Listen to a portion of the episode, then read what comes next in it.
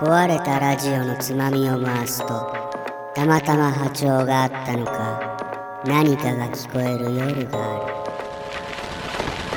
赤羽ラジオしぶちゃんです。赤羽ラジオのぶちゃんです。誰よりも先に。おもろいね。なんかそのプログラミングしていくこと自体がゲームみたいになってるというか。ね。そう。俺も正直やった。こ と通り過ぎるべきプロセス。全部。あ今言った全部の日本語あのプロセスにして。プロセスなんやプロセス、サクセスに至るまでのプロセス。インフーな。さて今夜の談義は？思いっきり後乗り感満載になったけどあのーうん。あれ知ってる、えー、任天堂のうん。ナビ付き作ってわかる初めてゲームプログラミング。ああ、うん、知ってる知ってる。任天堂のうん、スイッチのゲーム。スイッチのゲーム。そうそうそうそうそう、あれ、なんかおもろそうやね。あれが出たのがね、うん。えー、2021年の6月かな、うん、そうみたい。うんうんうん。でいろいろあの談義のスケジュール的にだいぶ遅れてしまったんで、本来6月頃したかったんですけど 他がね詰まってたんで、はいはい。まあ、あれなんですけど、ん。あれをね、うん。すごいなっていうんで。あれはちっちゃい子でもできるような内容になってるっぽいね。そうそうそうなのよ、うん。そうそうそう、うん。であのー前職さあの俺がウェブ制作の会社に勤めてて、うん。でそこでは、えープログラミングの教室もおう。まあちびっ子から大人まで対象にして始めてたのでそれがね、うん2015年。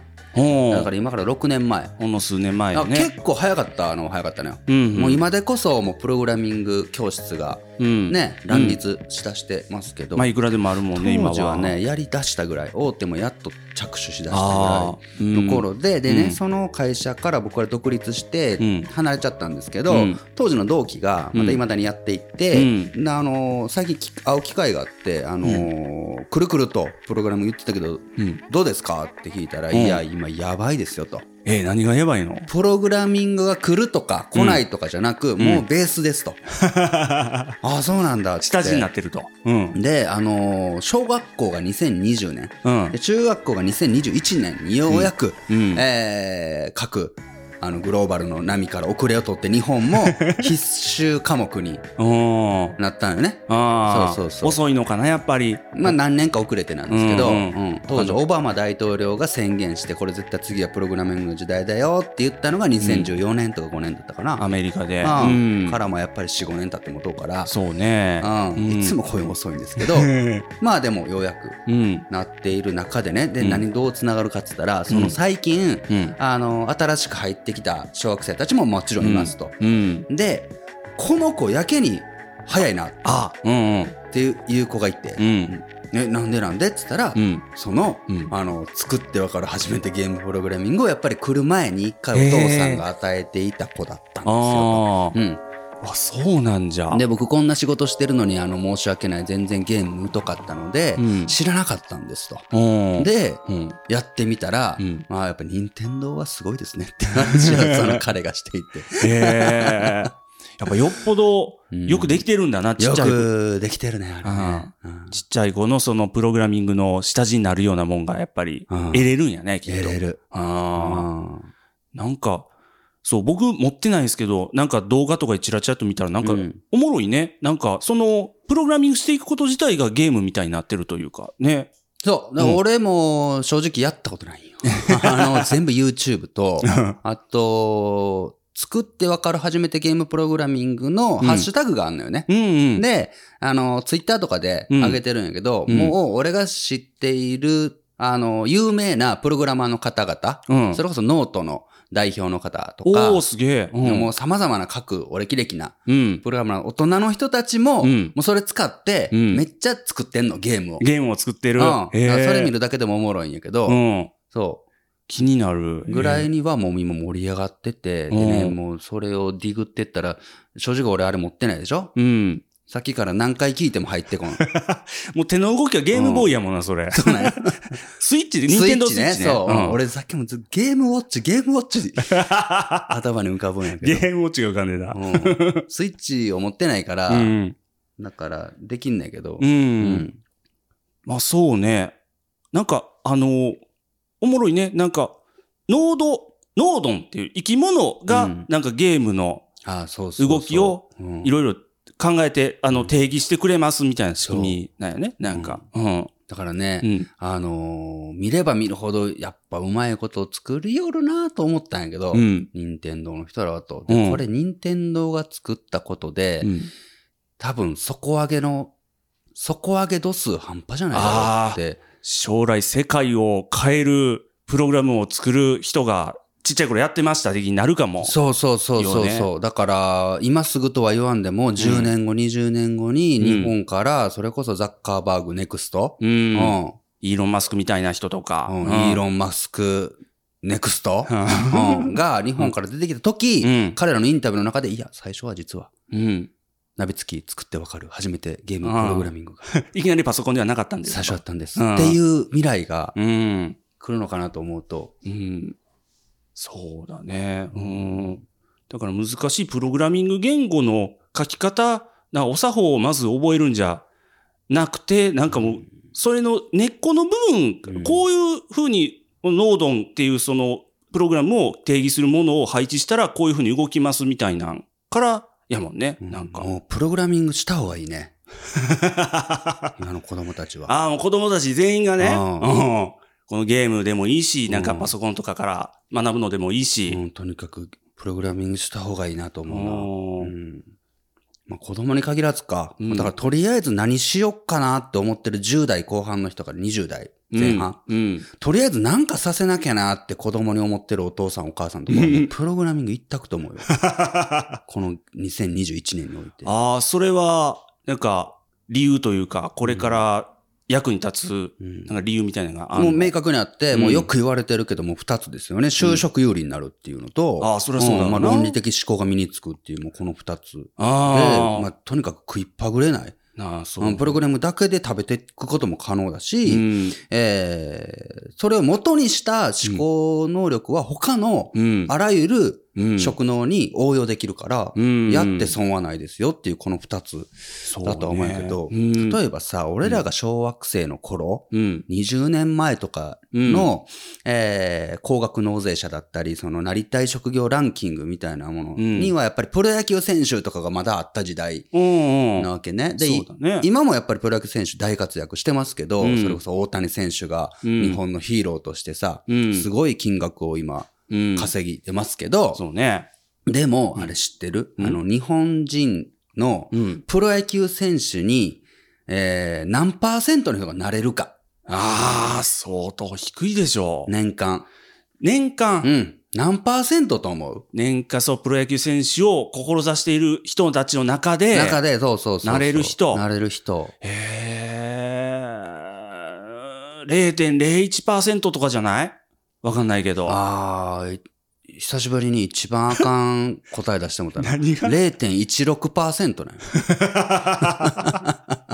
下回ったね。下回ってもた。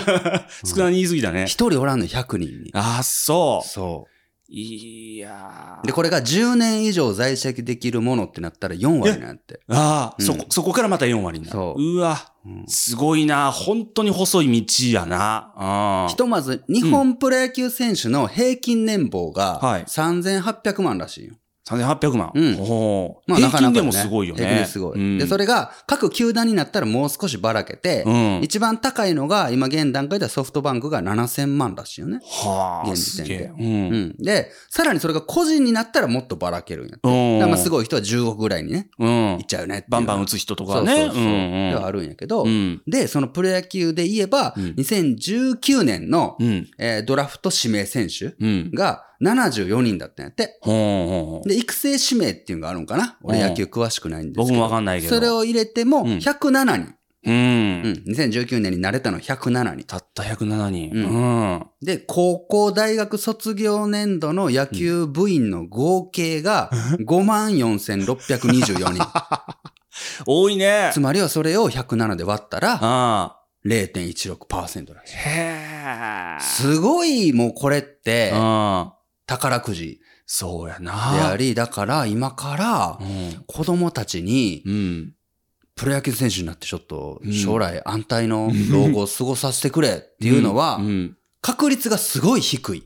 一方で、うん。じゃあ、プログラマうん。ーにうん。なったらう、ん。どれくらいの額があ稼げるかっうんてなる気と。これがだから GAFA とかさ、ああ、もう大手に入ったら。あるでしょ、うん ?Google、Apple、Facebook、Amazon、うんでも他の言い方もいっぱいあるよね。ガガフマだ。そうね。ファングとかも言うよね。ファングよね。うんマイクロソフトがいたりとか、うんファングが多分一番最近かな。新しいのかな。うん。Facebook、どれがどれやっフたっけ？ァングだから Amazon、Apple、フうん。ァング、Netflix、そうだ。ああ Netflix が入ってくるんよ。Google が入ってくるでしょ？う。うんん。どれもやっぱりその、ウェブサービスが主というか、プログラミングがいるもんね。でしょうね。んで、ここで2022年ぐらいのは Spotify が入るんちゃいますか？うんファングスになるんじゃないですか？急におべんちゃらを言う。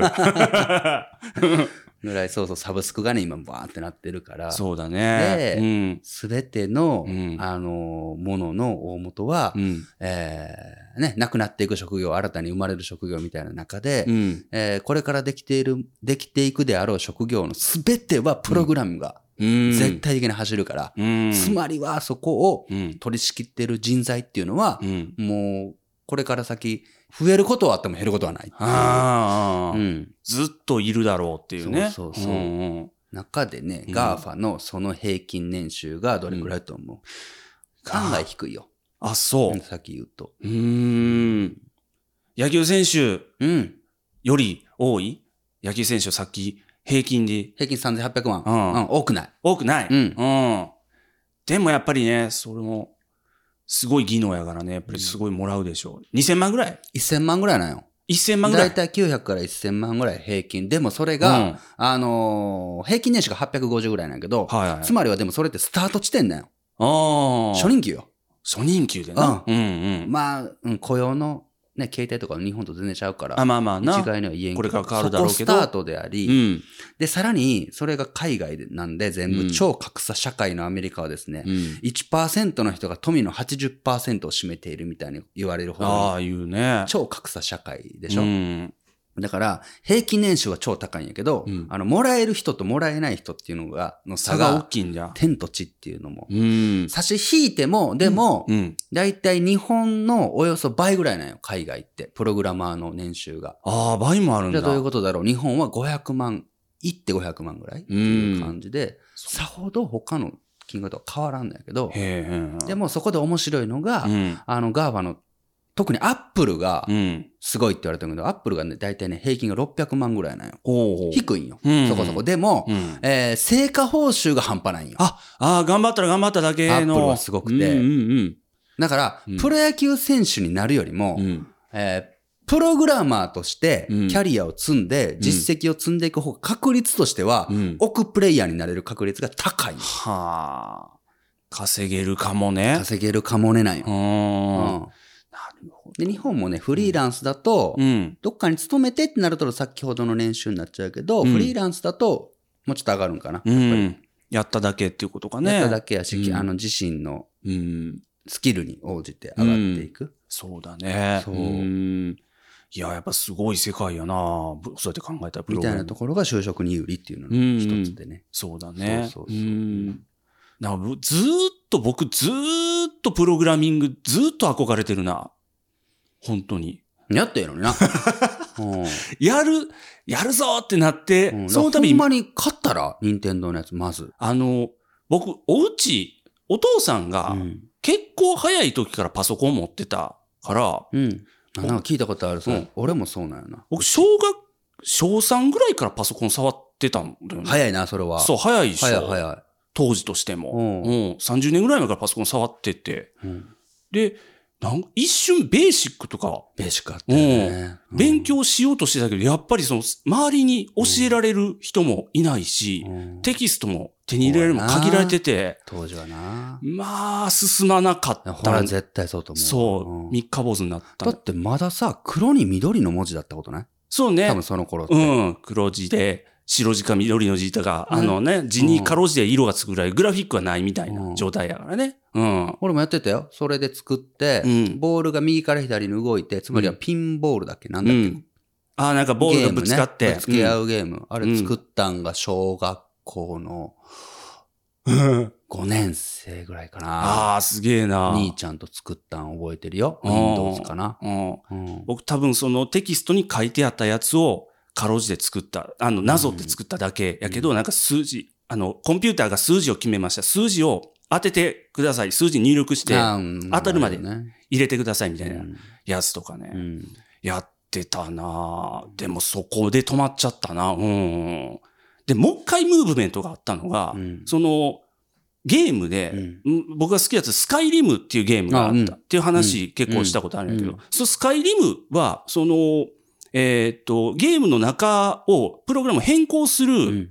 ちっちゃいそのパッチみたいなの作れる、自作できるんやけど、うんうんうんうん。それのためのプログラミング言語を用意してくれてて、へえ、え、スカイリム専用の言語があるう。そうなんよ。へえ。で、詳しい人がいたら Python に似てるらしいんやけど、うん。うんそれでかなり自由性の高いもものが作れるらしくって、うん。それそれで僕そのスカイリムっていうゲームすっごい好きだったから、うん。わ、やってみようと思って、うん。それでちょっと取り組んだりしたことがあって、うん。で、それの流れで、やっとその if の使い方とか、なんかこういう書き方したら大体のプログラミング言語はこういうふうに解釈してくれるんだとか、なんとなくそれでやっと分かってきたみたいな。それってあの、うん墓場のカルタの前？か、体の前あ。前か。で、なるほどそっからね Python とそのスカイリムの言語も難しいな、なんかもうちょっと分かりやすいやつないかなって思って JavaScript とか。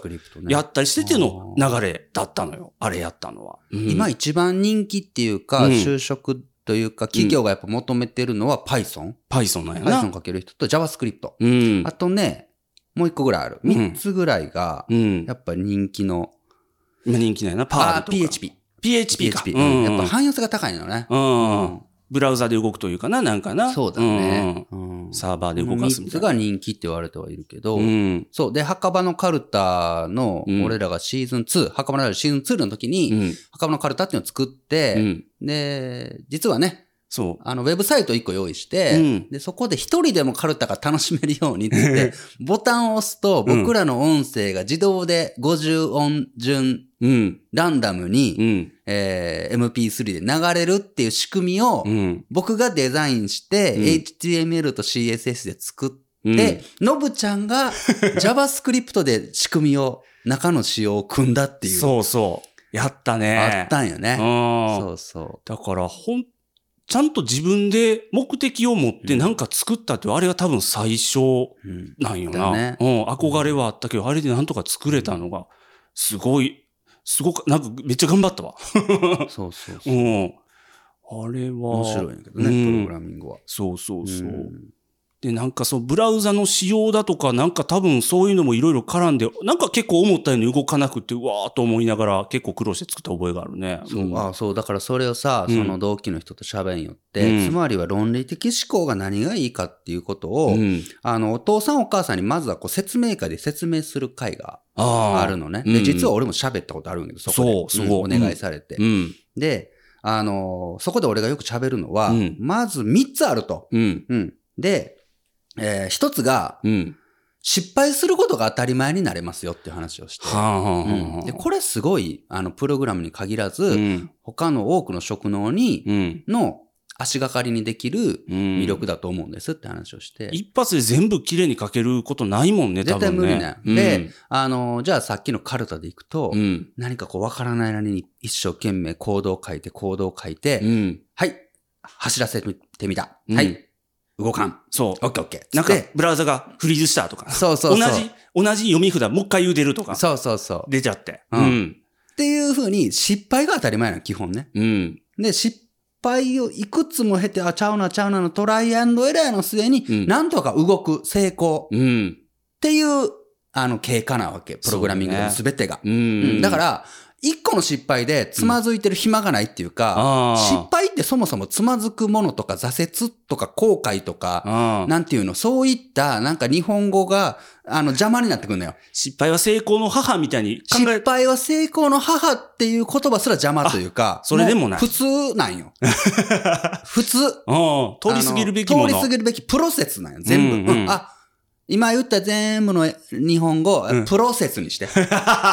プロセスなんよ。プロセスの方が分かりやすい。そうんそうか。サクセスに至るまでのプロセスなんよ。インフムな。うんっていうのが当たり前になるから、うんそれはプログラムに限らず、なんかやるときに、うん失敗でいちいちこう落ち込まんというか、うんああ、まあこんなもんよね。オッケーオッケー。じゃあこれを工夫して、あ、こうやったらうまくいかんのか。ってことはこれ足してみたら、あ、いけたいけたっていうような、うん全部がプロセスになるから、うん。まずそれですごい、うん。あの、一つの学びはいはい。正確にこう武器としてうん身につけれますよね、みたいなのがあってそ。れはいいよね。うん。で、もう一個が、うん。あのね、分かるところからやるみたいな仕組みが身についたりすうる。ん。うんだから、のぶちゃんも作ってる時うに、ん。なんか、あ、じゃあそもそもさ、うんプログラミングってさ、うん。宣言文あるじゃん。そうね。うん。あ、意味わからんだろ？そう。うん。これ多分、何々とは何々であるみたいなことを言うんだろうな、みたいなところだまずなんか if 文とかスイッチとか、まあ、とにかく書いていく前に、うん。この A 文字を上にひとまず書いてくださいみたいなのあるでしょ、うんうん。うんおまじないとしてみたいな。おまじないとよく出てくる。おまじないで。あれは、まあつまりはうん、これから先、あの、Python 使うんだったら、うんこういう、あの、言葉とかを、うんもう用意されとうから、うんそれが機能するような、うんまあ、まあ、おまじないなんやけど、でもそれでな、うん子供に教えるときな、うん。あの、律儀な子って、止まっちゃうわな。止まっちゃうんやって。うん。これってどういう意味なんですかって、うん勉強できる子ほど聞くんやって。あれ面白いんですいや、だってな気になるもんな、おまじないから気にしないでくださいって言われたってな。ううんん。そうよね。でも、うん。まずそれは気にせず、うんすっすっす分かるとこから進めて。いくのが、プログラミングの、まあ、教え方、進め方、ベターなやり方っていうふうに一応されてるわけ。だなるほど。ううんん。って紐解いてったらいつまでも奥行けるからね。うん。if 文の if だってっていう話になってくるし、うんなんで鍵括弧じゃなくって、どうこうなのみたいな記号もいろいろあるけど、それぞれな。全部に意味を、理屈をうん。得られないと次に進めませんなんてことしてたら、うんもう人生終わるわけよ。キリがないと。ううん。。で、つまりは理解できるところからとりあえず進めよう。ここなんかわからんけど、うん。わからんなりに進めよるから、うん置いとこう。うん。って言って、どんどんどんどんサクサクサクサクいって、うん全部終わった後に、うん。次始めたら、あ、あの時わからんかったけど、今ならわかるがどんどんどんどん増え出すわけ。うんなんか言うな、こう点、最初知識、こう点と点がだん、うんいっぱい、点、点ばっかりやけど、だんだん知識が身についてきたら、そう点と点が結びついて線になっていって、うん知識が広がっていくみたいな話を、ゆ上司に言われたことあるな。うんあれつまりは、だから、どういう言葉で置き換えようかなってなったら、分かるところからできるようになるは、やっぱ思考の柔軟性なわけよ。うん。柔らかい柔軟性を持った、うん。あの、考え方ができるようになりますよっていうのが二つ目。うん。心も体も柔らかい方がいいよねっていう。怪我しないよね。そこでずっと止まっててもね。そうそうそう。んで、最後に、うん。えー、想像力が鍛えられる。で、この想像力っていうのはダブルミーニングで、うんあーイマジネーションとうん。クリエイティブああ。かな。ううんんうんうん。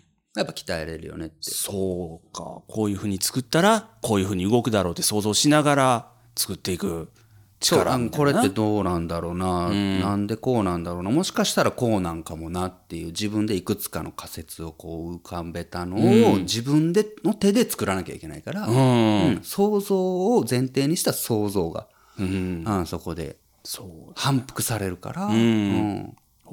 でその全てってプログラミングじゃなくっても全部につながるでしょうっていうことをね、うんう。ん、よく言うんですけどなるほどな。そううん。僕はその性分、人の性格みたいなんも結構、プログラムするときに、あの、関わる、関わりあるのかなと。あるかもね、うん。うん適当な人がいいかもね あ、そうなん？それでいくとねマジか。まずはね、あーわからん、とっかかりとして。なんか逆に僕、大雑把な人は、その、論理的思考がうまいこといかないかなと思ってしまったんやけど。どうなんだろうね。そうか、俺も今の乱暴にすいかな。いや、でも、うんうん知り合いの人とかを見渡しても、うん。うん、生真面目な、もうキチキチとしたタイプの人はおらんよ。あ結構、うん、なんかノリ ノリでパッパーってやっていく人が。うん。いや、どうなんだろうな。うん。まあ、論理的なんだけど、うん。すごく全部をちゃんとロジカルに捉えるんだけど、うん。なんかうん、全体としてはすごい大雑把っ。ていうの。なんて言ったらいいんだろなんかイメージ的には、ううんん。さっき出たその分からんところは置いとこうみたいなの延長かな、その分かるところだけやっていこうみたいなのがそう、大雑把に見えてしまったりする時もあんのかな？なんか、動い、動いたもん勝ちだよね？みたいな。なんかどっかでそういうちょっと大きな感じがあるっていうか。はあはあはあはあうん。おもろいな。うんあ、そう、だからね、うんもう最近ね、だからネクストにどんどん行ってるらしくて、うん。俺とかは言ってもさ、デザイン畑にまだ寄っとうから、うん系統しとうから、うん。救いだけど、うん本当のプログラマーになろう、なっていっていくとね、今ね、もうね、作業としてのプログラマーは外注扱いになってるから。やっぱそこでは稼ぎにくいんやって。はどういうことかっていうとね、うんなんか A を B にしたい時の C のプログラミングを作りたいっていう時に、うんうんもうそういう A を B にして C にしたいんですっていう要件、あ。うん。要件を、がある時、それを実現させたらいいだけじゃん。っうん。てことはそれを実現させるための要因っていうのはもう外注でいいわけ。はあ、もうやること決まってるし。うんうんで、もうこの問題を解決したいなっていうサービスだったり何だったりがあるときに、うん A を B にすると C になるっていうものを作ればいいんじゃないですかっていう発想力を持った人。一番最初の発想ができるプログラマーが。重宝される。時代。つまりはこれはもうアイデアうん。であり、やっぱこう、訓練というか下地がいるね。まあもちろんいねる上でっていう感じうん。であって、なんかね、そこにはね、もっと具体的に言うとうね、ん。動けばいいんやけどう、ん。えーじゃあ5万字かけてうん。出来上がったプログラミングでうん。エラーなく何かが達成できますをちゃんと動作しました。5行で書ける人っていうのが本当に優れた優秀なプログラマーなわけなんやけど、そうね。その5万字を、5万字は言い過ぎかもしれんけど、まあうん極端に言うと、それを5行で書くためにはう、ん。すごい発想力がいるわけよね。これってまずこうやって if 文走らせてどうこうしとうけど。この一文字で済むんじゃねとか、あるもんな、なんか。実際あるからね。こんだけで済むんじゃみたいなんな。ようそんな思いつくなみたいな調べててそれ。がうん。トップに行けば行くほど、うんつまりは多くの人が扱ううん。プログラミングを作る人に必要なし、うん。資質。うん。なぜなら、えー使う人が増えれば増えるほど、うん。そこが何周も回るから。うん。多くの人が使うアプリほど、うん。短い5行で済めば済むほど、うん。それを多くの回数繰り返されるから、うん。トラブルが起きにくい。。し、時間もかからない。そうね。処理速度みたいなもの。処理速度に関わってくるから。ほうやな。インフラ使うプログラムうんの。仕事とかね。うんう。んいや、ほんと、セキュリティと速さとね、多分両立しないといけないみたいなのもあるし。いやー、すごいな。奥深いな。奥深いし、うん突き詰めていったらきりなんやけど、うんだからそうなってきとるらしいよ。だからただ単に書けばいいだけじゃなくて、うんほんもうどんどんどんどん煮詰まってきた今、うん。あのーそういうクリエイティブなうん。発想を持ったうん。プログラマーみたいにそっちの方もそうか。うん。クリエイティブさがいる。余計億劫になってくるか？そんなこと言ったら。うんまあでもそこまでいかんでくてもね、うん全然平均値としては他の職業よりはうん。稼げる仕事であることは確かやから。なるほどな。うん。そう。みたいなものが、うんまず学べるのが、うん。はい。忘れてた。戻ってきた。ゲーム、初めて、作ってわかる初めてゲームプログラミング。うん。そう。で、ノードンっつったじゃん。あれ、ノードンいっぱいキャラクターいるじゃん。うんあれとかも、だから、プログラミングを一番最初に学ぶための、うん。オブジェクト指向と呼ばれるね。うんまあ言語によるけど、うん基本的にはオブジェクト指向っていう、まあ、この、まず考え方が理解ができないから、はい、止まり、終わり、みたいな。うん。止まってた、あるじゃん止まってた。うん。オブジェクトっていうね、うん物体っていうか、あの、一つの仕組みをくっつけてくっつけて、自分の目で見るんじゃなくて、このオブジェクトたちからの立場で考えるべき、もうよくわからん。これ説明しててもよくわからんだけど、そう、説明受けても、そうえうーんってなるんよな。オブジェクト指向のオブジェクト指向。をかんどう考えればいいのかだけで一冊あったりするぐらいやから、ね。オブジェクト指向って言葉をずーっと調べてた時期あるよ、僕。わだから分からんだろ、あれな。かんないのよ。あ分からんでいいんやけどな。分からんでいいから、とにかくコード書いてったら、なんとなく、ある日突然こう、アハ体験が来るというか、あこのことかってなるんでいいと思うあれをノードにしたんやだから、うんうまいことしとうよ。だからキャラクターよ。可愛らしいね。ううん。ん。ノードン喋ってたりするからね、ゲームの中でね。ノードンっていろんな、うん。僕はボタンを押すっていうことができるやつだよとか、僕は回るってやつだよとか、うん。それ、それぞれやったら何の役に立つねんみたいな感じなん意味やけどないんやけど、そのうん。回るんだよとボタン押すんだよが手をつなぐと、うん。回りながらボタンが押せるとか、とにかくそういううん。キャラとしてのオブジェクト。そいつらが協力してゲームができていくみたいなイメージが。湧くね、なんかね。っていうノリで、うん。理解が深まり、で、じゃあそれでおもろいよねってなって下だ、下積みができた人が、うん。改めて、じゃあ Python の初心、初級やってみようかってなったら、この、こっからここまでの行数のなんか一塊あるでしょ、これね、あの、ノードンなのよって言ったらすっごい話が入る。ああ、うわーいいね。で、いいんやって、ああ、っていう話らしい。そうか。買っとこうか、僕。僕そういえばスイッチ持ってますよ。だろ、うん。だからこれを聞いてる任天堂の方多分いらっしゃるから、うん、このように僕らがねやったことないですから、うん、やっぱりね、1個2個送ってくれたらね。あの僕もあ僕はスイッチがからいるけどね。やらしいな。スイッチももらおうとしてるやん。送るか、そんな。うん。やってみた回ができるね。うん。いいですね。うん、とは思うんですけどね。だから、のぶちゃんもやったらいいね、今からでも。全然、性格、性格変わるよ。性格変えるんってむずいけど、プログラミングやったら変わるよ。うん。ああ、なんかそうね。スティップス。でもやらんだろうなんでやらんのだろうな、人って。やっぱ億劫なんかな、大人になったら。他に仕事もあるしね。そうね。だからもう諦めた方がいいな。子供、未来に託そう。うん。作ってわかる初めて。未来の子供頑張れ。壊れたラジオのつまみを回すとたまたま波長があったのか何かが聞こえる夜がある。特勤マッシュ提供墓場のラジオ。今夜はここまで。さようなら